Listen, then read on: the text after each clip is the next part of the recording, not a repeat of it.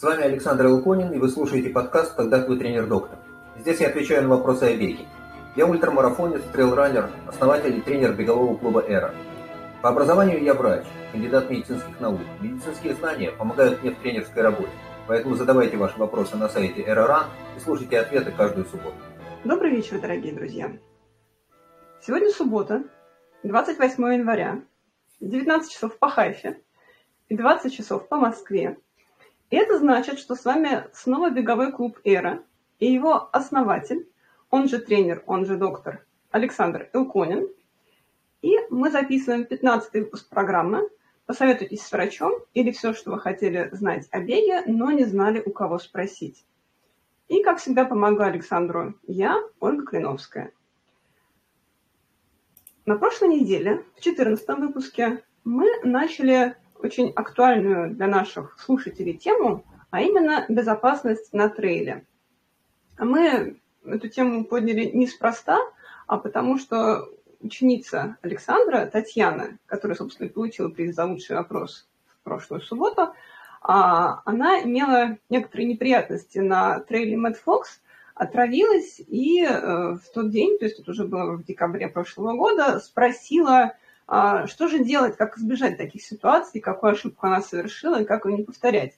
А вот именно поэтому Александр сделал такую большую презентацию, и а, в прошлый раз мы добрались до ее середины, и если кто-то не смотрел и не слушал наш предыдущий выпуск, то вы всегда можете его найти, как и все наши остальные предыдущие выпуски, на нашем YouTube-канале «Эра, эра подчеркивания РАН», в подкастах «Когда ты тренер-доктор». Этот подкаст живет на семи подкаст-платформах. В Apple подкастах, Google подкастах, Кастбоксе, в Яндекс Музыке. Ну и, конечно же, на главной странице нашего сайта Эроран я всегда каждую неделю вывешиваю наш новый выпуск. И э, там есть отдельная страница ответы на вопросы, где вы можете посмотреть все выпуски. И самое главное, на нашем сайте есть такая красная кнопка «Задать вопрос», и мы напоминаем, что автор лучшего вопроса каждую субботу получает приз Эрбандану. Это Эрбандану существует в красном и белом исполнении.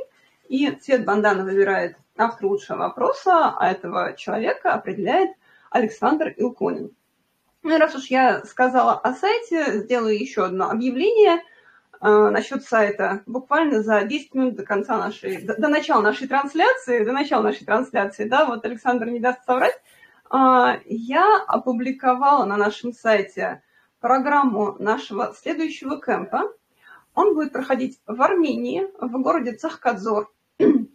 Цахкадзор, Цахкадзор – это э, очень красивое место, переводится как «долина цветов», там находится самый э, популярный в Армении горнолыжный курорт. Мы будем рядом с этим местом, вот не прямо в самом туристическом месте, а, а рядышком.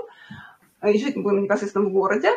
И э, даты 6 по 15 апреля этого кемпа. Почему выбрали именно эти даты? Если вы посмотрите на нашем сайте даты остальных кемпов, они все приурочены к каким-то забегом. У нас еще есть кемпы в Сербии, к Tara Ultra Trail, в Казахстане в мае там будет проходить трейл в Алмате, в Каппадокии, э, соответственно, Каппадокия Ultra Trail, да, а э, кемп в Армении никакому забегу не приурочен, потому что э, он приурочен к моему дню рождения. Такой сюрприз. А, а почему выбрали именно это место? Потому что у нас есть э, э, такой человек Георгий, который ну, побывал, мне кажется, в 70% наших кемпов, и он нам категорически рекомендовал это место, эти горы. Мы там еще сами никогда не были, но мы всегда идем навстречу пожеланиям наших участников. И в прошлый раз зимой нам Дара э, посоветовала поехать в Турцию Новый год, ну и мы съездили. А в этот раз, раз Георгий так настоятельно советует ехать в Армению, у нас нет оснований не поехать именно туда. Вот, поэтому ссылку на описание нашего кемпа в Армении с 6 по 15 апреля я э, размещу в комментарии к этой трансляции или к описанию подкаста. И, пожалуйста, будем очень рады вас видеть в Армении. Мы там сами еще не были, но Александр уже написал программу, где же мы побываем. И, собственно, в Армении мы будем иметь все шансы в тренировочном режиме а, испытать все те прелести трейла и все те опасности трейла, о которых Александр говорил на прошлой неделе и будет говорить сейчас в продолжении этой презентации. И вот, собственно, открыт у Александра слайд, ровно тот, на котором мы закончили. И последний вопрос, на который он ответил, был, как вывести из себя еду в моменте, есть ли какие-то таблетки. И что он ответил, вы можете посмотреть, а, как я уже сказала, на YouTube-канале и в подкаст-платформах. А следующий вопрос, а, который у нас стоит на очереди, задает та же самая Татьяна, с которой все и началось. И Татьяна спрашивает, а самопомощь, по сути, никакой не могу себе оказать? Сесть, ну, тогда надо утеплиться. Я проанализирую это. Есть ли способы оказать себе самопомощь на дистанции в лесу? Я напоминаю, Татьяна отравилась, ей было очень плохо, она думала, что прямо сейчас умрет, отравилась на кофейными гелями. Вот. И вот она спрашивает, что она могла сделать в этой ситуации. Александр, пожалуйста. Всем добрый вечер. А, смотрите, а, если вы оказались в ситуации, что вам сделалось плохо, главный, на кого вы можете рассчитывать в такой ситуации, на себя любимого. Потому что когда мимо вас пройдет человек, и пройдет ли, остались ли вы на дистанции, или вы сошли в сторону, слетели с разметки, иногда бывает достаточно 15-20 метров, чтобы вас никто не увидел, не услышал.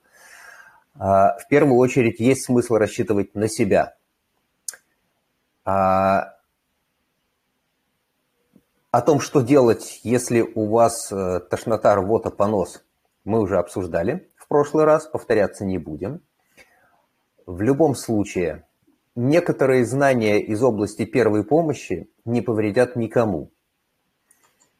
Я настоятельно рекомендую вообще-то каждому как-нибудь собраться с силами, взять немножко денег и потратить их на свою безопасность, то есть пройти курсы первой помощи потому что на каждом нормальном курсе разбираются типовые ситуации, которые обеспечат вас навыками оказания первой помощи, в том числе самому себе.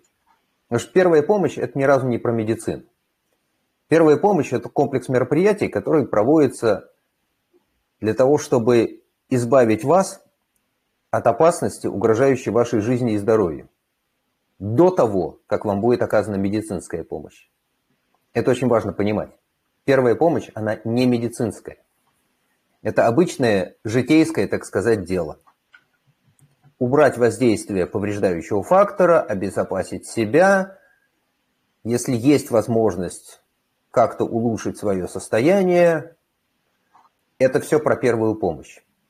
И на трейле в первую очередь надо рассчитывать на то, что эта первая помощь будет оказываться самому себе. Теперь, а что делать, если у вас, ну, как Татьяна описала, отравление, мы разобрали. Надо сказать, что основные проблемы, с которыми люди сталкиваются в подобных ситуациях, это не проблемы телесного здоровья – вот редко бывает, чтобы человеку на трейле сделалось так плохо, чтобы он не мог ничего сделать. Основная проблема, она в голове. С пониманием, какова сейчас ситуация, как ее можно оценить, какие риски при этом присутствуют, насколько это угрожает моей жизни и здоровью. Ну и самое главное, что делать-то? Сидеть на месте, ждать, или двигаться вперед, или двигаться назад, или еще что. Как правильно Татьяна написала, формулируя свой вопрос, мне очень бы хотелось, конечно, в этот момент скорой, но я поняла, что ни на какую скорую в этом лесу я рассчитывать не могу. И я немножко рассказывал о том, что организаторы вообще-то смотрят возможности эвакуации с дистанции до ближайшего асфальта. Ну, потому что не на асфальте никакую квалифицированную, никакую даже медицинскую помощь оказать, в общем, не надо рассчитывать, что она будет оказана. Вот. Поэтому, а, честно говоря, такие навыки, они тоже тренируются. На тренировках, на длительных тренировках. Там часто бывает не очень хорошо, некомфортно. Замерз, устал, перегрелся, натер, есть хочу, пить хочу, с водой не рассчитал. Вот вам плохо, думайте, что делать в такой ситуации. А если такая фигня случится на гонке? А если у меня до выхода на асфальт не час, а четыре часа? Вот что я буду делать? Какие у меня есть варианты? Что я могу сделать? А, подобное проигрывание ситуации в голове, оно потом очень помогает. Даже если вы этими продуманными путями отхода не воспользуетесь, все равно это хорошо, потому что вы об этом уже подумали, вы знаете возможные сценарии. Чем шире продумаете диапазон возможных сценариев, тем спокойнее вам будет на душе. А уверенность в своих силах, ну, это, наверное, больше половины успеха в такой ситуации. Потому что бывает всякое, люди падают, травмируются, заболевают, что угодно бывает. Но если человек к этому готов, если он понимает, что надо делать, он, как правило, выбирается. Страдают те, кто не готов. В первую очередь не готов в голове. Он не знает, как быть. И вот ситуация не знает, как быть, она очень опасная. Либо это паника, а в панике люди совершают совершенно несуразные действия. Либо, что не лучше, э, реакция типа лечь и спрятаться. Тоже плохо.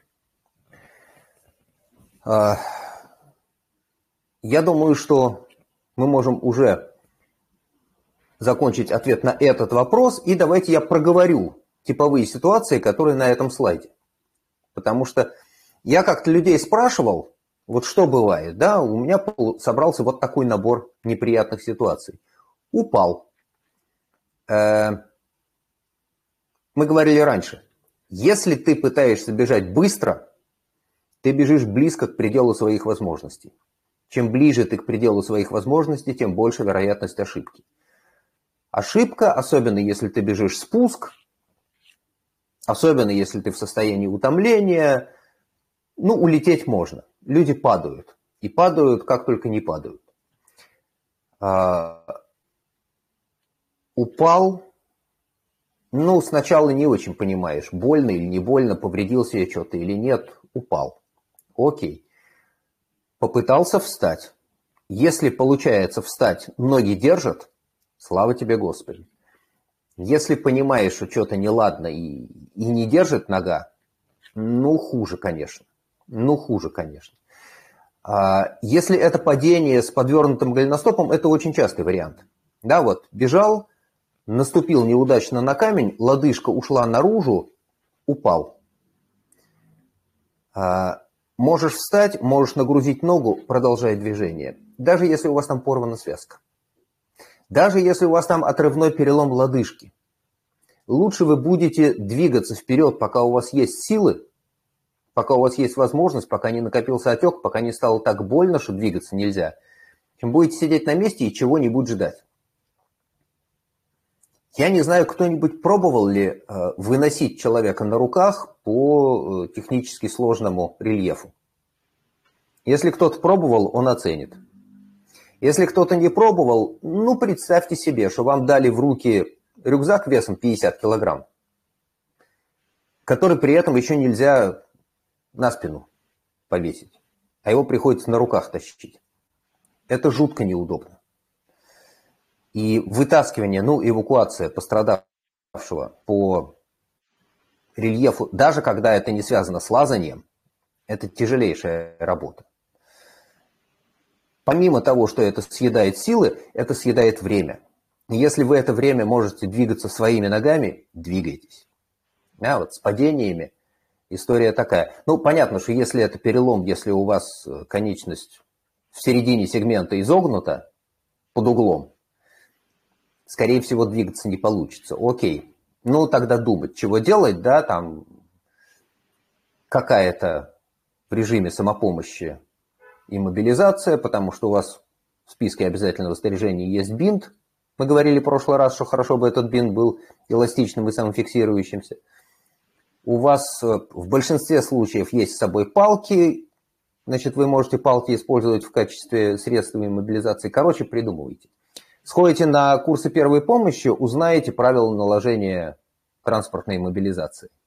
Я сейчас не буду об этом рассказывать, это довольно долгая история. Но а, да, если там несомненный перелом, то иммобилизация нужна. Лучше вы сделаете это самостоятельно, пока возможность есть. Угу. В чате нам подтверждает Татьяна, э, что она в рамках учений пробовала переносить человека. Это нереально тяжело. Вот. А я со своей стороны могу сказать, что у меня был опыт, когда я на лыжах в лесу сломала ногу, вот упала, у меня нога застряла в лыжне, и я упала. И я с своими ножками вышла из леса и дошла до больнички. Вот. Ну, вот, ну вот, да. А, если у вас кровотечение, озаботьтесь тем, чтобы это кровотечение остановить.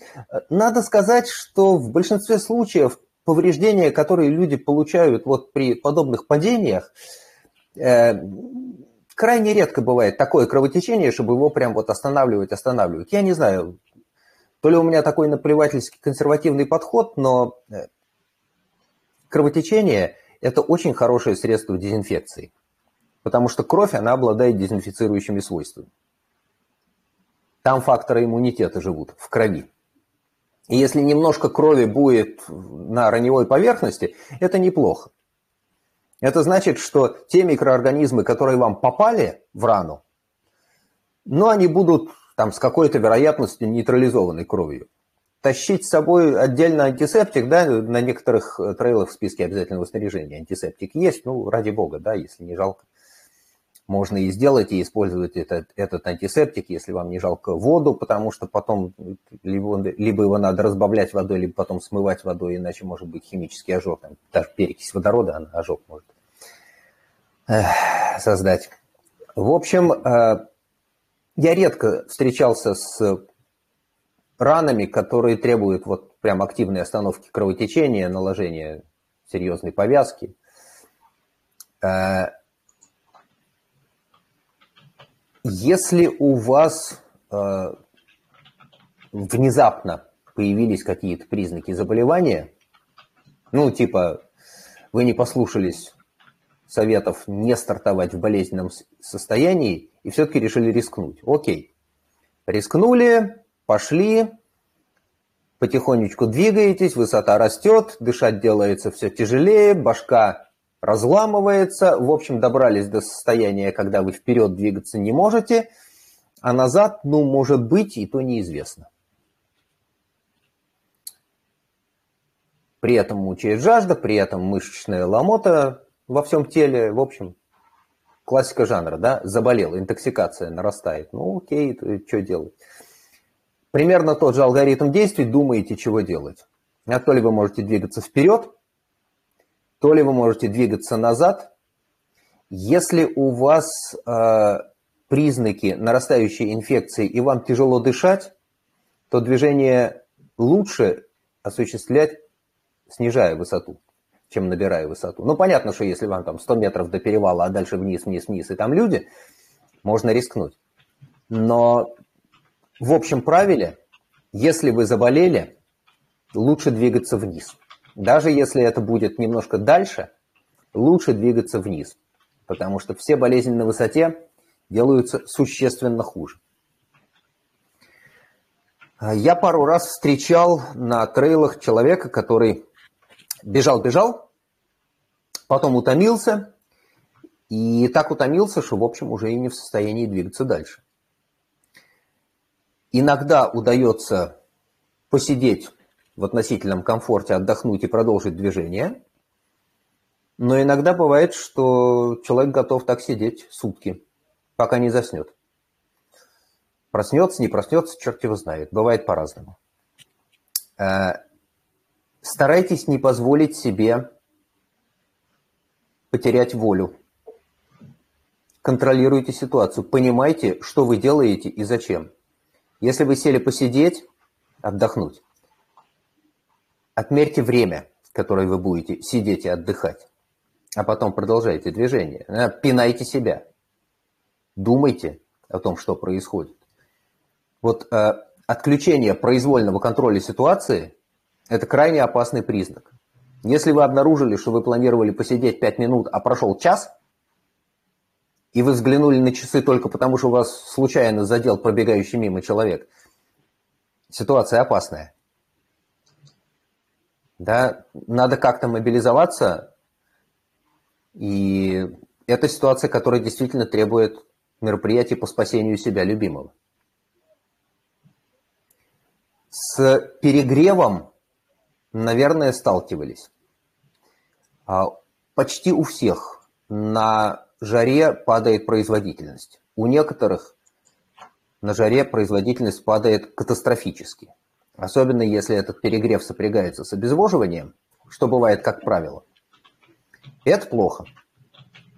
А, в какой-то мере помогает попить, но вода, которая у вас э, в желудочно-кишечном тракте, она отнюдь не сразу оказывается в кровеносном русле. А даже оказавшись в кровеносном русле, она далеко не сразу начинает работать в режиме потоотделения. То есть испаряется с поверхности кожи, охлаждая ваше тело. Вот э, есть какой-то предел температуры ядра человеческого тела, который плохо действует на центр терморегуляции. И потоотделение может вообще исчезнуть. Разлаживается работа центра терморегуляции. Поэтому с перегревом надо быть осторожным. Ищите тень, ищите какие, какой-то источник холодной, что называется, температуры, обливайтесь водой, прячьтесь в ручей. Не знаю, чего делать, но перегрев – это штука опасная. Это не менее опасно, чем низкая температура. От перегрева можно пострадать очень сильно. Ну, будьте к этому готовы. Ну и дальше мы добрались до следующего вопроса, потому что он по поводу замерзания. Мы э, поговорим об этом на следующем слайде. Так, ну, Давайте. Ну, к, этому слай... к этому слайду еще пару комментариев. А, в чате нам пишет, э, я, я для тех, кто нас слушает в подкасте на YouTube, скажу, что вообще-то нас можно смотреть в онлайне, у нас э, запись проходит в трансляции в Telegram, да, для того, чтобы узнавать об этих трансляциях, нужно присоединиться к нашему телеграм-каналу era.ran, и там мы каждую субботу публикуем ссылку на прямую трансляцию, да, и вот участники, которые нас слушают в онлайне, они пишут нам комментарии, и а, вот в частности Марина нам подтверждает, что тоже где-то приходилось таскать живых людей, и это очень тяжело. Вот. Но при этом на переломе, а, добавляет она, можно дойти довольно далеко и вообще гулять с ним, не зная о нем до сращения. А, и э, это первый комментарий, да, а второй момент насчет потери контроля. Вот у меня был такой опыт, я подтверждаю, да, когда э, ты бежишь длительную дистанцию, даже ничего и не травмировав, э, все равно э, можно и, собственно, с трейл-раннинами так часто и происходит. Я же очень от многих это слышала, что люди в какой-то момент просто от усталости, даже без всякой травмы, теряют контроль за происходящим. И вот я когда единственный в жизни раз бегала 100 километров, у меня был момент, что я отключилась, просто отошла с дорожки в кусты и бегала, ходила в этих кустах бесцельно, как я еще только не заблудилась. Хорошо, близко от дороги ходила. Э, я не помнила про время, где нахожусь, зачем я здесь. Потом как-то а, тоже как-то по инерции из этих, из этих кустов вышла, снова зашла на дорогу и пошла в сторону а, там, пункта питания.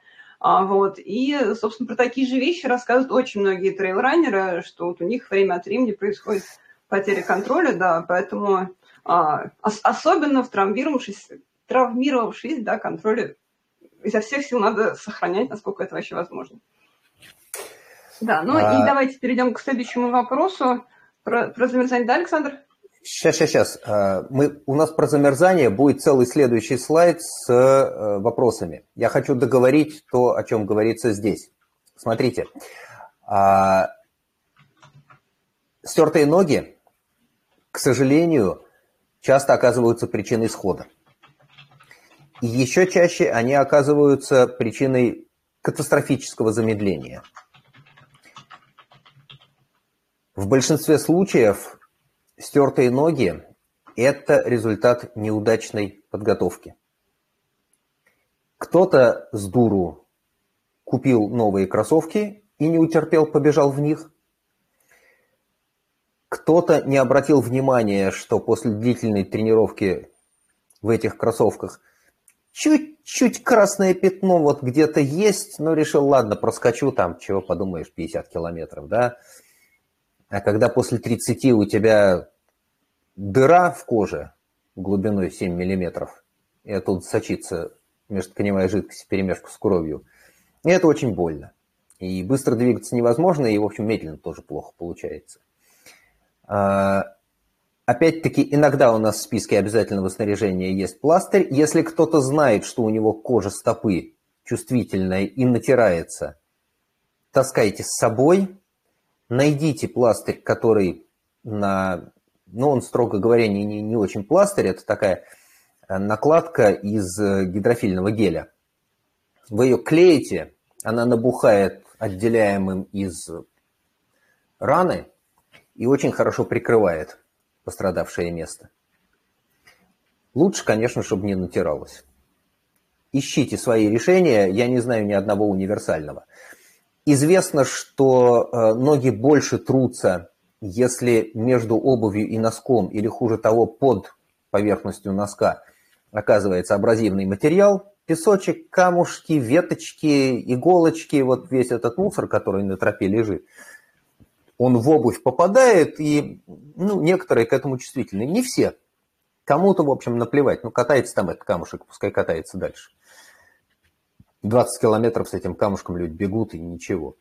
А кто-то очень чувствительный, кому-то гетры помогают, кто-то ими не пользуется, дело индивидуальное. Если знаете за собой такую беду, ну, обращайте на это внимание. Еще один момент. Э, кожа расслаивается и смещается, если она в течение длительного времени мокрая.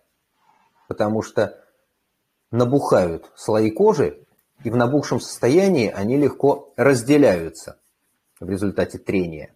На такое смещение одного слоя относительно другого. А расслоившиеся слои, они довольно быстро начинают сочить межтканевую жидкость, и вот образуется пузырь. А в моменте, что называется, с этим пузырем ничего не сделаешь, только продолжать двигаться, пока пузырь не порвется – когда порвется, это будет больно. Если получается его как-то прикрыть, ну хорошо, не получается, ну, жить с этим дальше. А последний раз на гонке в Приэльбрусе я выводил парня, который так стер ноги, что пошел босиком. Ну, потому что в обуви он не мог. Но, слава богу, он пошел уже в сторону финиша, а не, не продолжая дистанцию. А, очень большая беда, если по ходу гонки случился промах с э, водой и едой. Вот это большая беда, потому что заголодавшим быстро двигаться не получится. Впрочем, в подавляющем большинстве случаев, даже если очень хочется пить или очень хочется есть, можно продолжать двигаться. Да, вот не сидеть на месте, а двигаться. Потому что каждый шаг приближает вас к избавлению. А каждая минута, которую вы провели сидя на месте, она вас от избавления отдаляет, причем непропорционально отдаляет. Вы продолжаете терять силы. Вы никак не улучшаете свое состояние. А, потеря разметки, слетание с разметки, ну, случается почти с каждым. Если кто-то говорит, что он ни разу в жизни не слетал с разметки, значит, он еще мало бегал. С накоплением опыта это обязательно вас настигнет. Э, один универсальный рецепт – вернуться назад по пройденному пути пока этот пройденный путь более-менее в голове где-то держится, ну, пока не найдете разметку. Если у вас есть в часах трек, вообще-то должен быть, можете вернуться по треку. Если у вас есть телефон, в который загружена карта, вы можете попробовать сориентироваться. Совет не терять разметку, он такой не очень работающий, потому что разметку теряют все. Да? Это вот ошибка, которая рано или поздно случается с каждым. Но вовремя понять, что вы не на разметке, потому что вы давно не видели метки, надо уметь и контролировать это. Бежишь часами, вот у тебя эти метки мелькают, мелькают, потом ты их просто перестаешь замечать. И я много раз видел и пару раз сам это делал. Пролетаешь мимо разметки, при том, что у тебя вот чуть ли не по лицу эта ленточка. Мазнула, а ты побежал дальше по хорошей дороге, а тропа уходит в сторону. В обалдевшем состоянии люди не такие ошибки делают. А, как правило, ну не знаю, 99% правильное решение – возвращаться по пройденному пути. Я уж не помню, кто это отличился, где-то на Урале девушка, слетела с разметки и решила, что сейчас она тут это упростит себе задачу, и вместо того, чтобы возвращаться по пройденному пути, пошла куда-то вперед. В общем, ее искали, к ночи, что ли, нашли. История такая неприятная. Тревожный звоночек, на месте организаторов можно посидеть и облысеть в одном стакане. Ну и, наконец, потери снаряжения. Из снаряжения чаще всего теряются палки и одноразовые стаканчики. Ну, палки, потому что их где-то выронил или положил и убежал. Ну, а стаканчик, потому что он неизвестно где болтается, и то ли его на ПП бросил, то ли где-то выронил. Регулярно, снимая разметку, заодно собираем и, и стаканчики. Или там, ну, обычно с какими-то предметами, которые валяются на тропе во время гонки, люди их подбирают, доносят до пункта питания, сдают, потом где-то в потеряшках находят. Критичных потерь снаряжения я не слыхал, не видал. А с потерей разметки это хуже, потому что человек, который потерял разметку и не стал возвращаться сразу по пройденному пути, он под большим риском. Потому что это люди, которые, как правило, плохо себе представляют местную географию, и иногда ухитряются забраться туда, куда в здравом уме и трезвой памяти никто не полезет. Такое тоже у нас случалось на подготовке к Абхазии. Мы снимали парня, который залез зачем-то на склон, с которого, ну, очень было некомфортно спускаться. Так. На грани фола, что называется. Спустился, ну, в общем, так. Плохая история. Вот. А теперь двигаемся дальше. И у нас, собственно, есть вопрос. Да, но по, по поводу разметки у меня самый смешной случай был э, в, при, в Прильбрусе, там эта гонка, э, и э, у них такой момент, я не сама ее бежала, да, а мне нужно было сказать Александру, э, где я буду встречать его на финише, но Александр выключил телефон, и, а сам пошел с сопровождающим, как это, замыкающим, да, вот, и да, и мне после того, как все стартовали, Александр ушел, мне люди в стартовом городке говорят, а финиш-то будет вовсе не там, где старт. Я такая, что? А я должна была Александра встречать. И мне как-то могла об этом сообщить. У Александра телефон выключен. Ну что же я делаю? Я бегу за теми, кто ушел. Вот. Э, ну хорошо, я догнала что-то километров через пять. Вот. Но меньше, самое меньше. смешное могла да, догнать его быстрее, э, но почему я замедлилась? А, у организаторов АЕВР у них два типа разметки, а, розовые ленточки и голубые кружочки. И у меня как-то глаз э, запомнил, что нужно говорить на розовые ленточки. Я бегу по розовым ленточкам. И тут понимаю, что долго я их не вижу. Возвращаюсь, вот как э, Александр говорит, что вернуться к тому месту, где последний раз видела разметку. Возвращаюсь к последней розовой ленточке. А, смотрю туда, смотрю сюда. Других розовых ленточек нет что такое, куда, почему все кончилось, я не понимаю, ужас какой, а у меня и трека-то не было, потому что я вообще не собиралась эту гонку бежать, мне нужно было Александра привести на старт и ввести с финиша, это была вся моя задача в тот день, вот, и я там ходила кругами, пока не увидела, что, оказывается, там синенькие метки, и, в общем, по этим меткам я пошла дальше и в итоге их догнала, но суть такая, что читайте положение или что там пишут организаторы, возможно, разметка может быть каких-то разных видов, а вы это поймете попозже. Вот, повторяйте мою ошибку. А, да, уже можно читать следующий вопрос, да? Вопрос, да. Да, хорошо. И а, вопрос нам задает девушка с ником Ксюмани. Она его нам задала в Инстаграме, и в Инстаграме она девушка. Но как ее зовут точно, я не знаю. А, вопрос она задает такой. Вопрос про зимний бег. Если вышел на длительную тренировку или даже забег, резко замерз, а в скобках поле, ветер, негде укрыться, но при этом с собой есть теплая одежда, а пальцы уже замерзли и не двигаются, невозможно открыть молнию и достать теплые вещи. Как в этом случае быстро согреть пальцы? или как не допустить их замерзания? Нас спрашивает девушка Ксюмания. Вот. Но я скажу, что где-то выпусков пять назад схожий вопрос Александру задавала Катя, и она как раз спрашивала, в принципе, о терморегуляции зимой, и, и э, конкретно она спрашивала, на что прежде всего обращать внимание. И тот момент, э, пять выпусков назад, Александр сказал, что главное беречь руки как раз именно с этой целью, чтобы все-таки быть в силах открыть молнию и достать теплые вещи. А вот мы уже перешли к, ко второй стадии, э, и на этой стадии а, уже пальцы замерзли. Мне тут в чате подсказывают, что человека с э, ником Ксюмания зовут Маша, поэтому дайте мне называть ее Маша. А, вот, а, хорошо. В общем, у Маши уже замерзли пальцы, потому что она, видимо, не посмотрела наш выпуск пять выпусков назад. Вот, и что же ей теперь делать? Ну, э, реплика в сторону. Э, мы очень часто знаем, кто задает вопросы, но из соображений гуманизма не идентифицируем вопрошающих. Мало ли что люди спрашивают.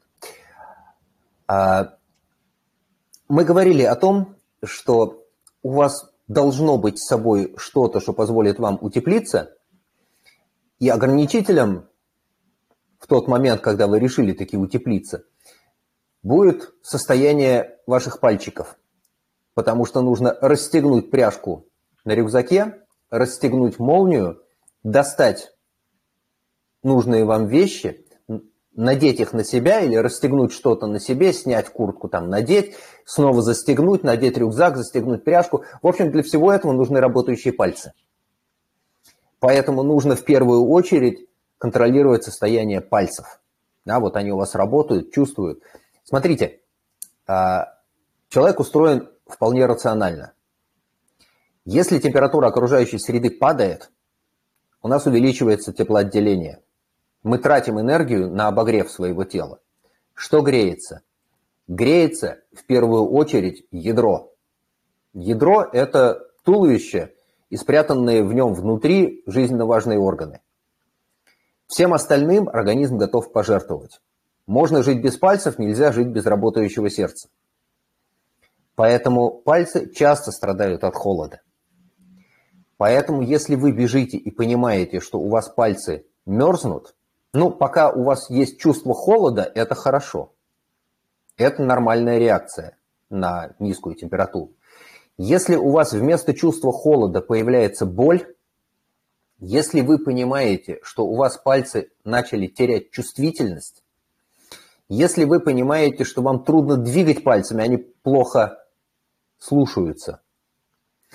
Вот еще, да, э, темляки смерзлись с варежками, и отцепить руки от палок невозможно. Это прикольная ситуация. Если вы знаете, что такое случается, ну, контролируйте состояние. Так вот, а, если вы понимаете, что у вас начинают мерзнуть пальцы, их надо греть. Есть два основных варианта согревания пальцев. Они немножко друг другу противоречат. Вариант номер один, что называется, отмахивать руки – ну, вот махи сверху вниз, да, с максимальной интенсивностью, которую вы можете себе позволить, пока у вас не появится ощущение, что пальцы наливаются горячим. Это один способ. А, хорошо бы при этом не потерять варежку, если у вас рука там в варежке, потому что при таких махах иногда слетает варежка, если вы в пушистом снегу, вы ее будете потом голой рукой выкапывать. Прецеденты были. В лыжном походе человек отмахивал руку, смахнул варежку полтора метра глубокого снега. Голой рукой. Ну, он же потерял варежку. Вот. Отмахать руку. Окей. Если это получилось, слава богу, как можно быстрее делайте все, что надо, и ходу оттуда. Вариант другой – попытаться согреть руку там, где тепло. Где у нас тепло? Либо за пазухой, под мышками, либо не смейтесь в штаны. В промежности тоже тепло. Это теплое место на человеческом теле. На животе не очень хорошо греется. Либо под мышками, либо в промежности. Где больше нравится. Или где вы готовы терпеть эти мокрые, холодные, противные руки. А иногда помогает комбинация первого со вторым. Да, отмахал руки, засунул. Беда в том, что что вы отмахиваете руки, что вы их греете там, где у вас тепло на теле, вы в это время двигаться не можете. То есть надо понимать, что согревание пальцев оставляет вас без движения. И это дополнительный риск. Поэтому, может быть, есть смысл заниматься всем этим, по крайней мере там, где вас не дует ветром. То есть понятно, что если вам 200 метров до опушки, то лучше до этой опушки как-нибудь дотащиться, а там уже отогреваться. Чем вы будете стоять вот в 200 метрах от опушки, где ветра нету, она вас дует, а вы пытаетесь пальцы согреть. Ну, понятная идея, да? Либо это опушка леса, либо это какой-то элемент рельефа, за которым можно укрыться от ветра, потому что сам по себе холод – это не, не самое страшное. Плохо, когда холодно с ветром. Вот ветер, он очень сильно охлаждает тело. Ну так вот, как согревать пальцы мы разобрали, и у нас есть сходу следующий вопрос, как поймать тот момент замерзания, когда надо остановиться. Да, вот дайте это... зачитать вопрос а, Конечно. от Марии. А Мария формулирует так, таким образом. Как поймать тот момент замерзания, когда надо остановиться и начать утепляться или даже возвращаться домой? На бегу думаешь, ой, ступня замерзла, ничего, бежим дальше. А на самом деле надо срочно поворачивать в сторону тепла, пока еще не поздно. Вот актуальный вопрос, наверное, если ты бежишь какой-нибудь там длительный забег. Кстати, завтра у нас же будет э, в Питере завтра дорога, дорога жизни. жизни. Да, вот у них есть все шансы испытать те ситуации, о которых сейчас рассказывает Александр. И, кстати, там бегут его а, ученики. Мы желаем удачи и ученикам Александра, и всем, кто нас слушает. Вот. И надеюсь, что они э, успеют посмотреть эти советы до того, как стартуют. Я приложу все усилия для того, чтобы как можно быстрее залить этот выпуск в YouTube. Да, ну все же, как поймать этот момент замерзания, когда нужно остановиться, начать утепляться и, даже возвращаться домой? А, тут, в общем, довольно несложно потому что главное, что мы проговорили, да, на что надо обращать внимание. А, замерзающие пальцы теряют чувствительность раз, они перестают слушаться два, и иногда вместе с этим они еще и болят. Как правило, человек, который хоть раз вот так прихватил руки, он знает, как это у него происходит. Поэтому знаете, что у вас пальчики плохо реагирует на холод. Ну, смотрите, чувствуйте, что у вас там. Чувствуется, не чувствуется. Слушаются, не слушаются, двигаются, не двигаются. Потому что оказаться в ситуации, когда пальцы уже не слушаются, и вы их плохо чувствуете, вы беспомощны. Надо успевать до того. Да, то есть э, предвестники потери чувствительности и потери подвижности, их надо ловить. Никак, кроме как в тренировках, я это не знаю, как делать на опыте.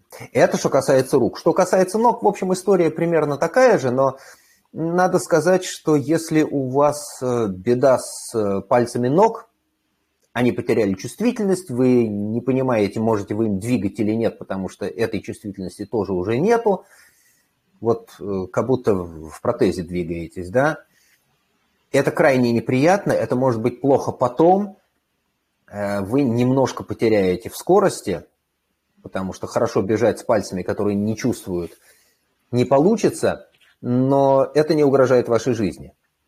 Вот если у вас пальцы рук пострадали, и вы не можете утеплиться, это беда, это угрожает вашей жизни.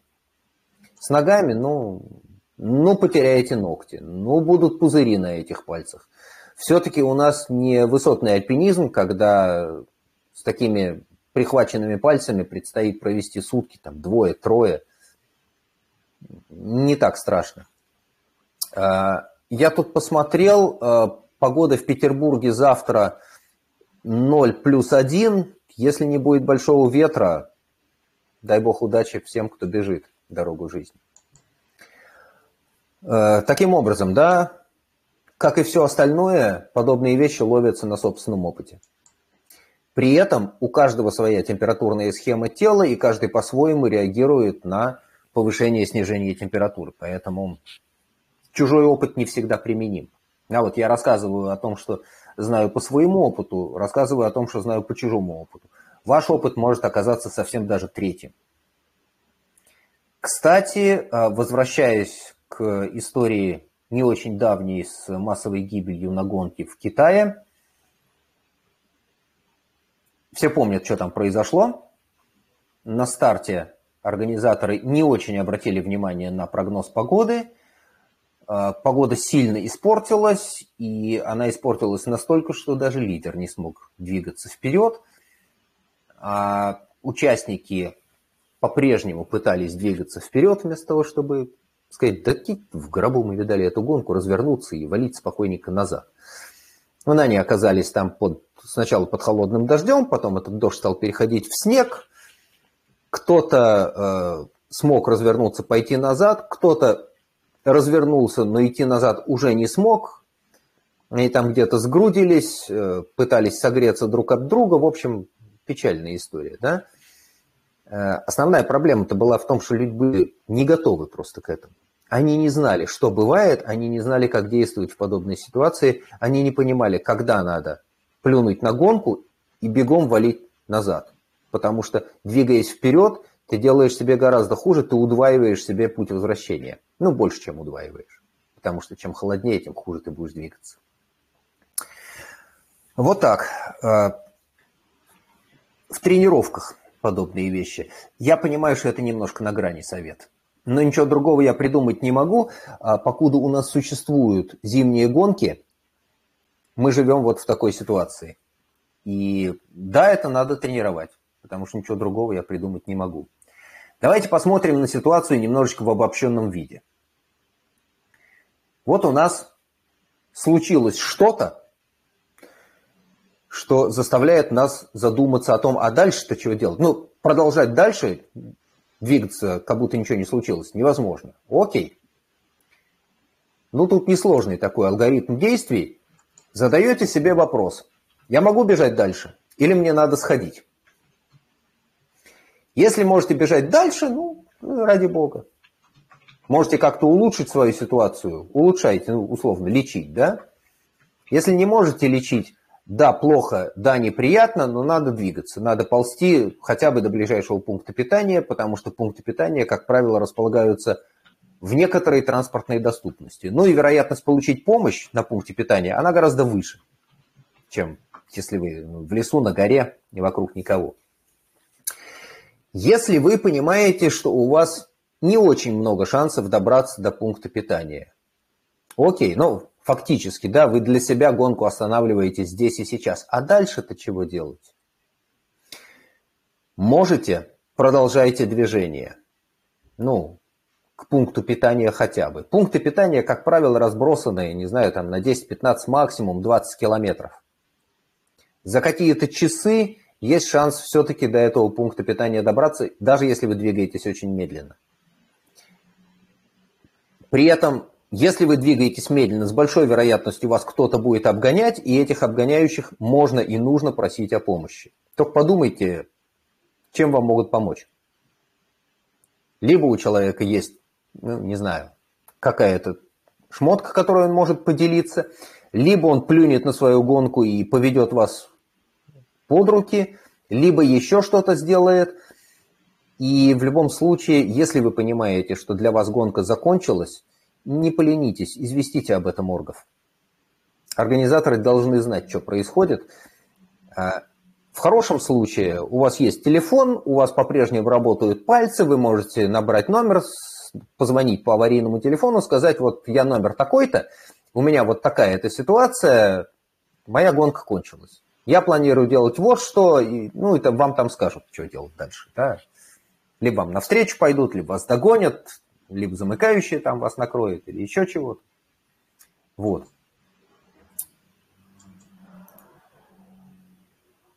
Если вы видите кого-то, кто, может быть, нуждается в вашей помощи, ну, помогайте. Не проходите мимо. Даже если вы видите человека, который просто сидит на камушке на этой тропе, спросите, у тебя все нормально? Тебе помощь нужна? Заодно проверите, адекватный ли человек, понимает ли он, кто он, что он, где он, каковы все остальные обстоятельства. Потому что я встречал пару раз людей, которые говорят, у меня все нормально, но он при этом не может встать. Ну, он в таком утомлении, что встать он не, он не может подняться. И он не может двигаться дальше. И он не знает, сколько времени он там провел.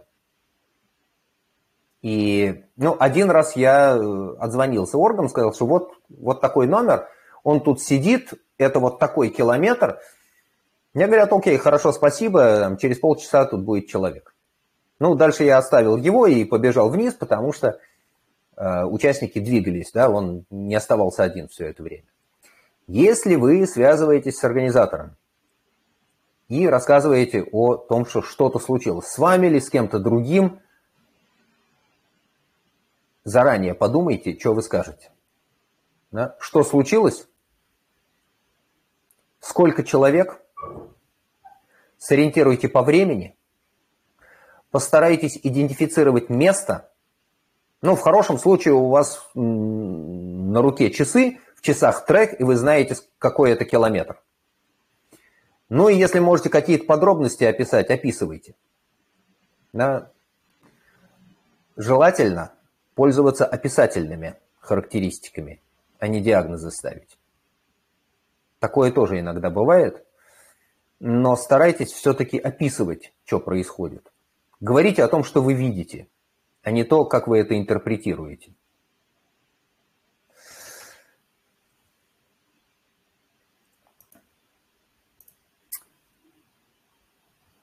И, естественно, если вы видите другого в беде, ну, помогайте.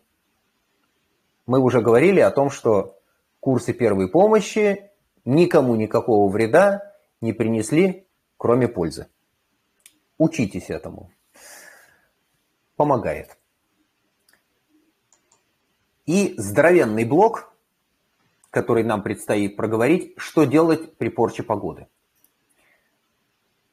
Вариантов не очень много, в любом случае надо одеться, соответственно, погоде, да, если кто в кемпе был, ну или там на тренировке, я каждый раз пишу, одевайтесь по погоде. Ну, потому что у каждого свои представления о том, как надо одеваться, на какую погоду.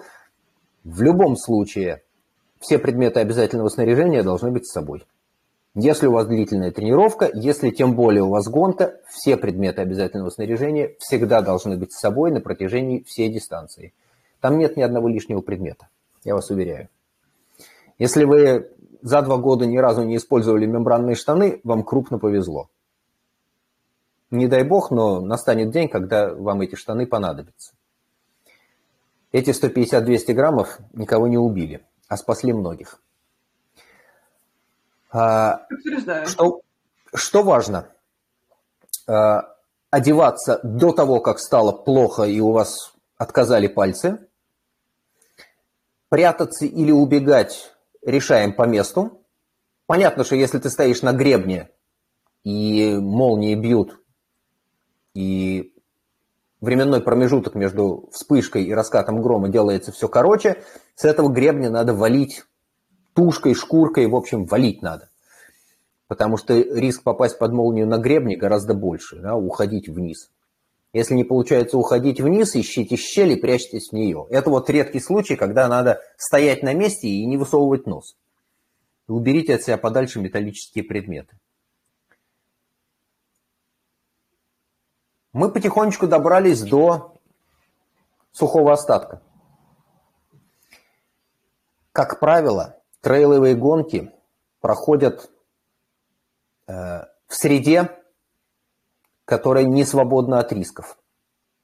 Но это вот по природе так, да.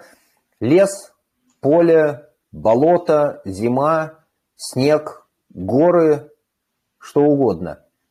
Риски там присутствуют просто потому, что это вот такая среда. Мы далеко от населенной местности, помощь, если и придет туда, это случится через сколько-то часов, а бывают места, куда ну, вообще неизвестно, кто и когда придет вас спасать. Это, этот расчет, что вот сейчас придут спасатели, это вещь такая немножко романтическая. Да, спасатели не прилетят, им нужно какое-то время для того, чтобы узнать, что с вами случилось, для того, чтобы добраться туда со снаряжением. В общем, э, как правильно говорит Сергей Веденин в своих лекциях о рисках, связанных с фрирайдом и элементами альпи... Э, об элементах альпинизма во фрирайде, к сожалению, говорит, основная работа горных спасателей – это эвакуация тел, а не спасение живых лиц. Поэтому готовьтесь, понимайте, с какими рисками вы можете столкнуться. Чем лучше вы готовитесь, тем ниже риск.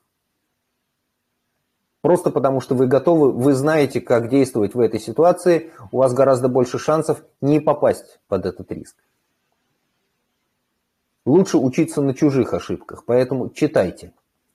Читайте положение, там пишут много полезных вещей, Читайте то, что пишут другие об этой гонке или о похожих гонках. Это очень полезно. И, ну, люди пишут разное. Очень часто из написанного удается какой-то полезный сухой остаток извлечь. Помимо эмоциональных э, брызг разных биологических жидкостей, э, часто удается извлечь положительный остаток, э, положительный сухой остаток. Да? Ну, например, понять, какие человек совершил ошибки и что делать, чтобы эти ошибки не совершать. И то, о, том я, о чем я тоже часто говорю, не пожалейте денег, купите спортивную страховку, честное слово, она вас не разорит. Она никак не снизит риск попасть в беду. Но если вы попадете в беду, и вы будете прикрыты, ваши расходы в связи с этой бедой будут прикрыты спортивной страховкой, это сэкономит вам кучу денег.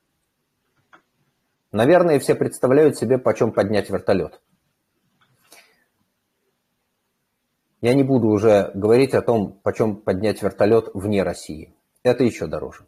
Поэтому, если у вас какие-то серьезные планы на гонки вне России, спортивная страховка – это must-have. Без этого, ну, очень большой риск, и, на мой взгляд, он не оправдан.